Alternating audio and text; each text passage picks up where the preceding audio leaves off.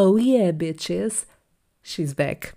She's back in the game. Yeah, pior introdução que eu já fiz, mas vamos a isto.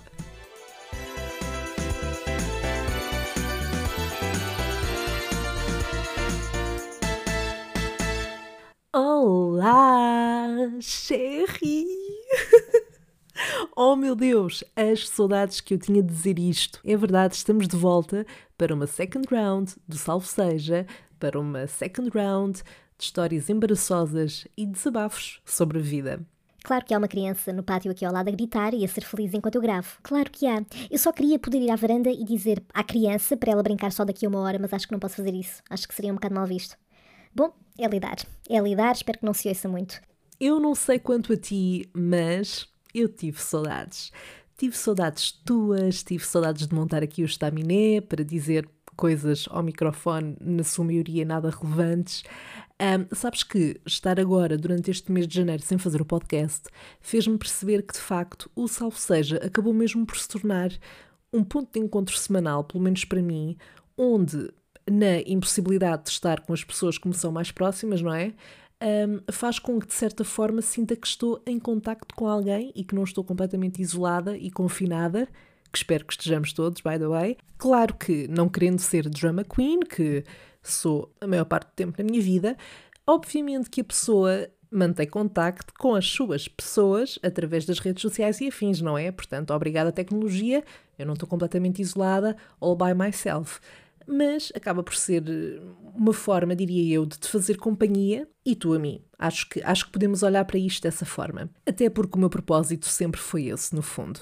E sim, sim, sim, sim, vamos por favor falar do novo logo do Salve Seja. Eu estou tão contente por ter mudado a imagem, um, sobretudo porque era algo que eu já queria fazer há algum tempo um, e queria mesmo, mesmo ter algo que fosse mais personalizado, que gritasse Sandra Faria e todo o mood deste podcast e no fundo que não fosse só uma imagem mega amadora de alguém que adorava saber mais de design, mas que ainda não sabe e portanto limita-se para já a recorrer ao Canva. Canva? Canva? Enfim, eu acho que sabes qual é a plataforma a que me estou a referir. Um ganda props para o Miguel Pereira, que foi quem fez esta ilustração uh, e se esforçou para reproduzir exatamente aquilo que eu tinha imaginado. Aliás, ele acertou à primeira, portanto foi incrível. Eu vou deixar o link do Instagram do Miguel na descrição deste episódio para vocês espreitarem o trabalho dele e irem dar amor, porque realmente vale muito a pena, ele é muito talentoso. Portanto, novo logo, estamos mega happy com isso. Um, o genérico é o mesmo. Portanto, o que eu vou fazer é, na próxima temporada, vou procurar um sonoplasta que me faça um genérico que não tenha sido retirado do YouTube. Mas para já vamos contentar-nos com a nova imagem, está bem? Porque isto não pode ser tudo ao mesmo tempo, temos que ir com calma. E assim, é uma forma de ter uma coisa nova a cada temporada. Depois, numa, numa quarta temporada, sei lá, faço eu um corte de cabelo diferente. Não, isso provavelmente não vai acontecer, mas pronto, a gente arranja sempre forma de, de inovar.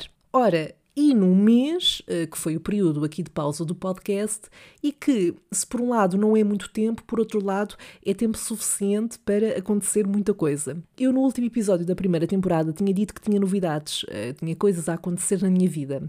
Bom, não são muitas, se calhar exagerei.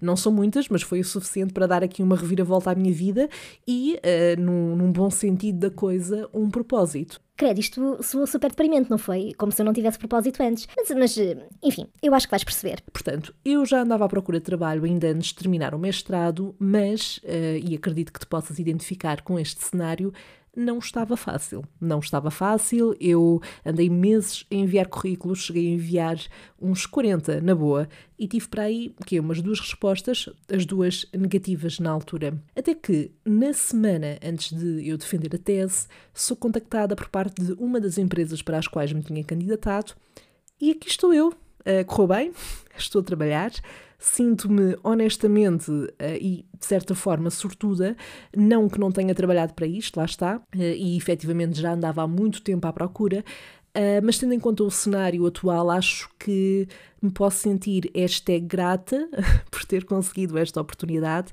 Um, eu tive um stress, entretanto, porque precisava do meu diploma, do mestrado, e a minha faculdade não facilitou em nada esse processo. Uh, eu andei maluca com isso durante uma boa parte do, do. Aliás, durante o início do mês de janeiro, mas pronto, está resolvido, também não vale a pena estar agora a, a chatear-te em relação a esse assunto, e agora sinto que já posso aproveitar este novo desafio, que, que é o que eu acho que isto é na minha vida, uh, sobretudo na minha vida profissional, e uh, estou muito entusiasmada e uh, são estas as minhas novidades assim maiores. Eu não sei se tu sentes o mesmo, se estás a passar por uma fase parecida. Eu sinto que já estou nesta fase há algum tempo, mas de facto aquilo que eu sentia era que tinha vários vazios na minha vida e, portanto, aquilo que eu estou a fazer é ir trabalhando para preencher cada um deles. E um desses vazios era precisamente a parte profissional, e portanto eu queria muito arranjar um trabalho na minha área e consegui, e é aí. Bom, com isto estou em teletrabalho, como acho que está uma grande parte das pessoas que estão a trabalhar uh, nesta altura, e eu queria só tecer aqui algumas considerações quanto a isso. Eu não sei se é o teu caso, se te encontras numa situação parecida, mas de facto eu vejo aqui vários aspectos positivos até do teletrabalho e que eu achava que isto tudo, portanto, estar a trabalhar em casa, seria, na sua maioria, uma coisa esquisita por causa da questão de, não conseguires à partida separar o local de trabalho do local de descanso, uh, pela falta da da, componente social, uh, por exemplo, nem que seja de fazer uma pausa para ir tomar um café e trocar ali umas ideias com os colegas de trabalho. E eu continuo a achar que isso acaba por ser, de certa forma, o aspecto uh, mais negativo desta questão do teletrabalho, isso e o gastar mais luz em casa e etc. Ah, e depois, falando ainda em aspectos assim mais chatos, uh, há a questão de, no meu caso, eu não moro sozinha, não é? E portanto, eu às vezes estou numa reunião e ou tenho os meus cães que começam a ladrar, ou a minha mãe entra pela sala adentro, eh, que é onde eu tenho o escritório montado, digamos assim, Uh, e pronto, isso acaba sempre por ser chato, é uma, é uma questão de se articular o melhor possível. Por exemplo, já falei com a minha mãe para ela ter mais atenção a esse tipo de, de coisas. Mas a verdade é que, uh, como eu estava a dizer, eu tenho encontrado várias coisas uh, benéficas nesta questão do teletrabalho.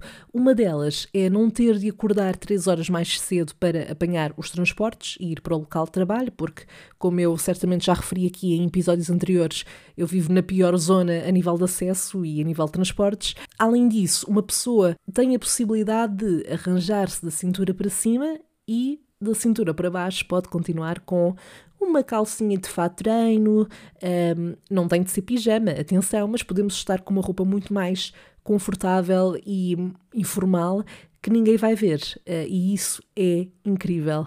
Bem, e para já uh, também só começámos o ano há relativamente pouco tempo, para já isto foi o que uh, o ponto mais positivo para mim até agora, deste ano, portanto, ignorando toda a questão da, da pandemia e do, do número de casos e etc.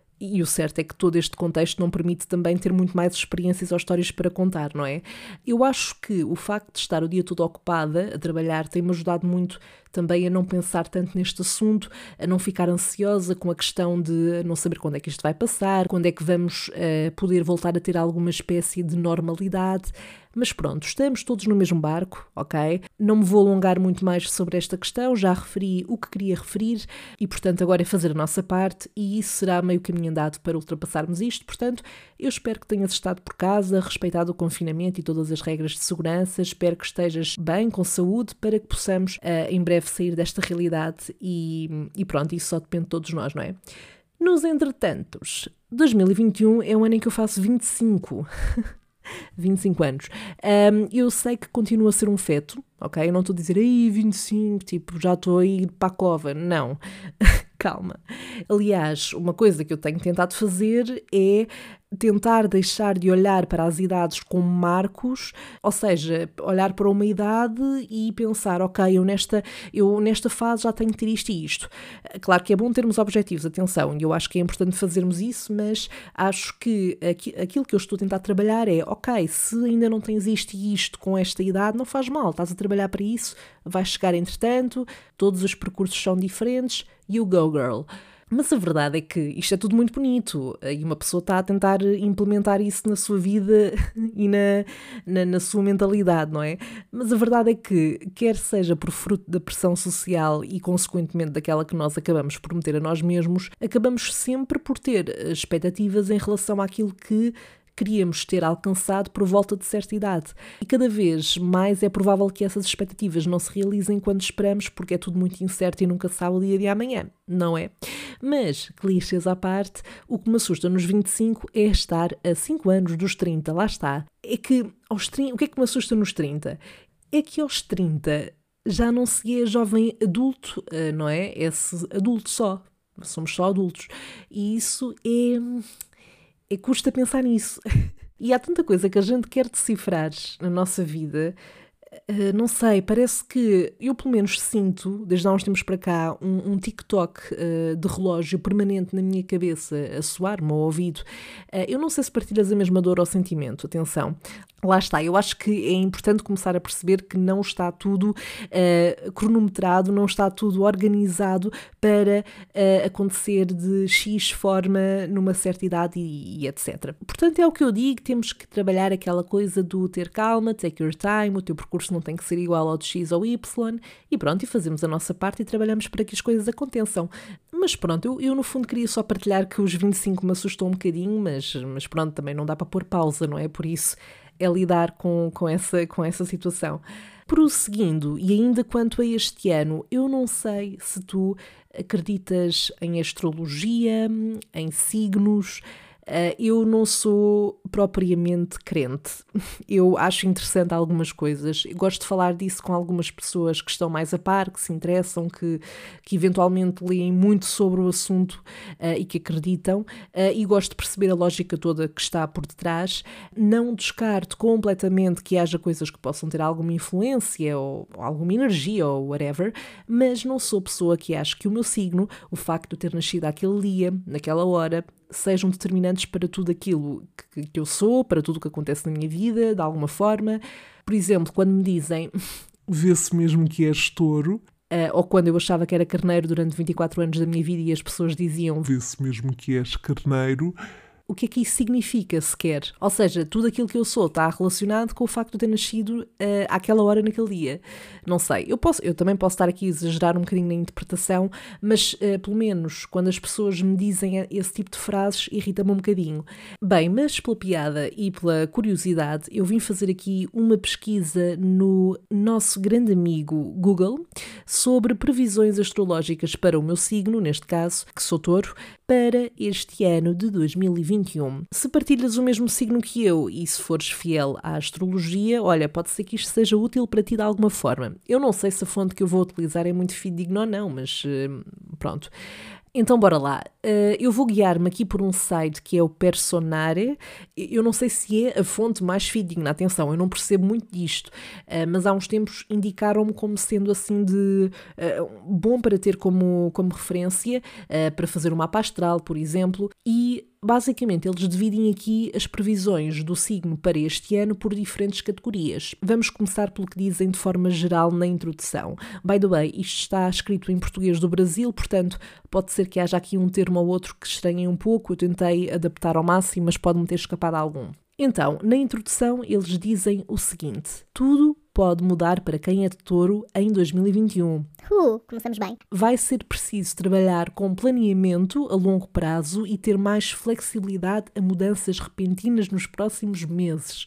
Em 2021, o planeta continua atuando e, por isso, o ano pode ser um bom momento para confiar que as questões estão a reorganizar-se na sua vida. Que tal seguir um pouco mais a sua intuição? Ok, Obrigada pela dica. Até agora acho que não estou muito preocupada. Uh, depois desta introdução, uh, eles começam por indicar os desafios para o signo de touro neste ano e dizem o seguinte: quem é de touro está a viver transformações muito importantes em 2021. Essas transformações astrológicas indicam a necessidade de se colocar mais, principalmente a nível social, dentro de um contexto mais público e amplo.